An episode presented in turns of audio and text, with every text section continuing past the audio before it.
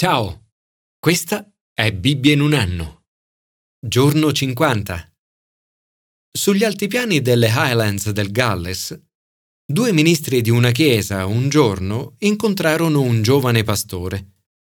Il giovane era sordo e non sapeva né leggere né scrivere. Gli spiegarono che Gesù voleva essere il suo pastore, che si sarebbe preso cura di lui proprio come lui si prendeva cura del suo gregge gli insegnarono a ripetere le parole Il Signore è mio pastore e ad utilizzare le dita della mano destra per aiutarsi a ricordare la frase. Prima il pollice, il, poi l'indice, Signore, e così via con ogni altro dito e per ognuna delle cinque parole. Alla quarta parola, mio, gli suggerirono di fare una pausa per ricordare questo salmo è stato scritto per me. Alcuni anni dopo, passando per quello stesso villaggio, uno dei due ministri chiese notizie di quel giovane pastore. Un signore del luogo spiegò che l'anno precedente, in una bufera di neve sulle colline, il giovane era morto, sepolto sotto un cumulo di neve. Disse poi, una cosa però non abbiamo capito. Il ragazzo è morto con la mano sinistra mentre stringeva il quarto dito della mano destra e non sappiamo perché.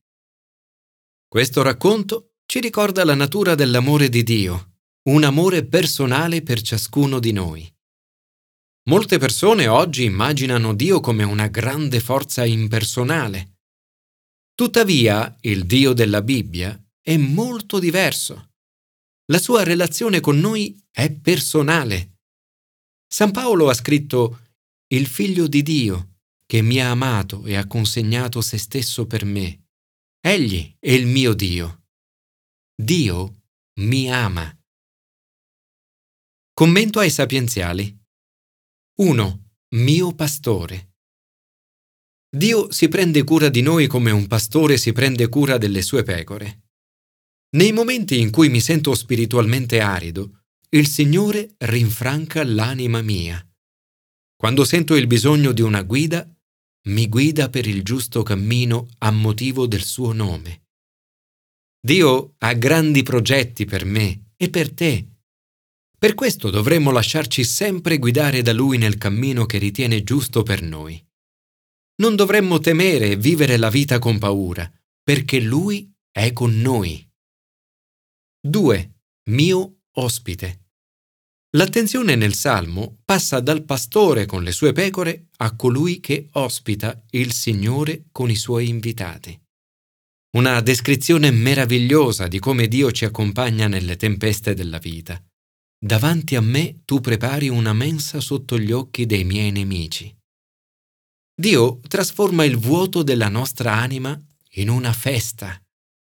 Per questo dovremmo accettare volentieri il suo invito e ogni giorno trascorrere del tempo con Lui per nutrire il nostro spirito alla sua presenza. Ci sono momenti nella vita in cui ci sembra di camminare per una valle oscura. A volte è per una malattia che ci preoccupa o la scomparsa di una persona cara.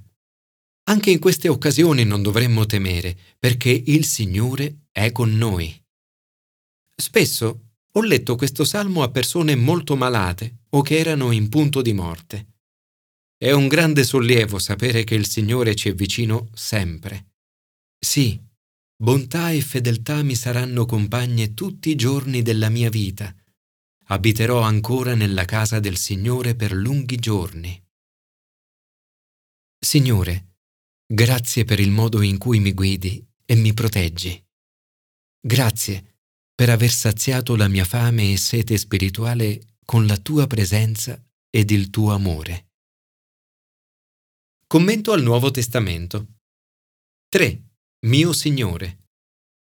Ti è mai capitato nella vita di vivere situazioni di tempesta improvvisa, senza preavviso, simili ad uragani? Nel mare di Galilea le tempeste improvvise erano frequenti. I discepoli di Gesù erano pescatori Sapevano bene che onde di quel tipo potevano rovesciare la barca e portarli alla morte. Eppure Gesù dorme. A volte viviamo vere e proprie situazioni di tempesta e Dio sembra assente. non in ascolto o non interessato alle nostre preghiere. È in questi momenti che la nostra fede viene messa alla prova. Ma alla fine Gesù interviene e calma la tempesta. Al mare violento e al vento impetuoso si rivolge con parole semplici. Taci, calmati, dimostrando così di essere Signore sulla natura. Questo brano, che era iniziato con la paura dei discepoli, si conclude con la fede. Le crisi mettono alla prova la nostra fede. Gesù desidera che nei momenti di angoscia diventiamo capaci di dominare le paure e di fidarci di Lui, di far prevalere la fede sulla nostra paura. A volte Dio calma le tempeste, altre volte lascia che le tempeste facciano il loro corso e calma noi. Ma Gesù non si ferma alle acque. Dimostra di poter dominare anche i poteri che cercano di distruggere le nostre vite. Vi era un uomo posseduto da uno spirito impuro di nome Legione. Continuamente, notte e giorno, fra le tombe e sui monti, gridava e si percuoteva con pietre. Tutto ciò che avevano fatto finora era stato di incatenarlo con ceppi e catene il potere delle autorità è sempre limitato. Gesù non giudica o condanna quell'uomo. Al contrario, offre a lui la possibilità di vivere in pienezza. Gesù dimostra così tutta la sua autorevolezza e potenza e ci libera dal male e sana le nostre ferite. Tuttavia, nonostante questa dimostrazione della potenza di Gesù, non tutte le persone reagiscono bene. Alcune subiscono delle grosse perdite commerciali e si dimostrano ostili. Assistere a dimostrazioni così forti di potenza non è così facile. La mandria si precipita giù dalla rupe del mare. Altre ne sono meravigliate. Uno degli aspetti più sorprendenti di questa storia è il fatto che Gesù non concede a quell'uomo la possibilità di seguirlo, nonostante questi lo implori. Sebbene un suo andare con Gesù avrebbe portato moltissimi frutti, Gesù sceglie per lui una strada diversa. Gli dice, va nella tua casa, dai tuoi, annuncia loro ciò che il Signore ti ha fatto e la misericordia che ha avuto per te. Ed egli fa esattamente così. Spesso, con le persone che hanno da poco scoperto la fede, tendiamo ad essere iperprotettivi a volte invece dovremmo lasciarle parlare della loro esperienza di fede. Gesù tornerà ancora in quel luogo, nella città di Decapoli, e quel giorno sarà accolto da 4.000 persone. Un risultato incredibile, frutto della testimonianza di quell'uomo. Marco inserisce questa storia subito dopo la parabola del granello di senape. Perché questa scelta? Forse perché quell'uomo aveva poco da offrire ma da quel poco ne è uscito un grande risultato. Gesù dice che Dio con un seme piccolissimo come un granello di senape può fare cose grandi. Quando viene seminato, cresce. Il punto non è quanto hai, ma come usi ciò che hai. Un granello di senape deve essere seminato subito, altrimenti rischia di venire disperso. Se viene seminato, la crescita è così dirompente che può passare attraverso il cemento. Il messaggio è semplice. O lo usi o lo perdi. Usa ciò che hai e Dio lo moltiplicherà molte volte. Grazie perché sei il Signore su tutto. Grazie perché posso fidarmi di te nei tempi di avversità e non ho bisogno di temere nulla. Commento all'Antico Testamento. 4. Mia guida. La generosità è un atto di volontà. Le persone appassionate di Dio sono anche generose e donano volentieri affinché il suo nome venga onorato. Il popolo di Dio raccoglie il denaro necessario per realizzare l'opera di Dio da chiunque sia generoso di cuore. Il popolo dona di buon grado e senza resistenza. L'amore di Dio non ti obbliga mai. Egli vuole che tu risponda liberamente con tutto il tuo cuore. Il tabernacolo, tenda del convegno, era un luogo provvisorio di incontro tra Dio e il suo popolo. Dal punto di vista teologico era di immensa importanza, la dimora di Dio sulla terra, la prima di una serie.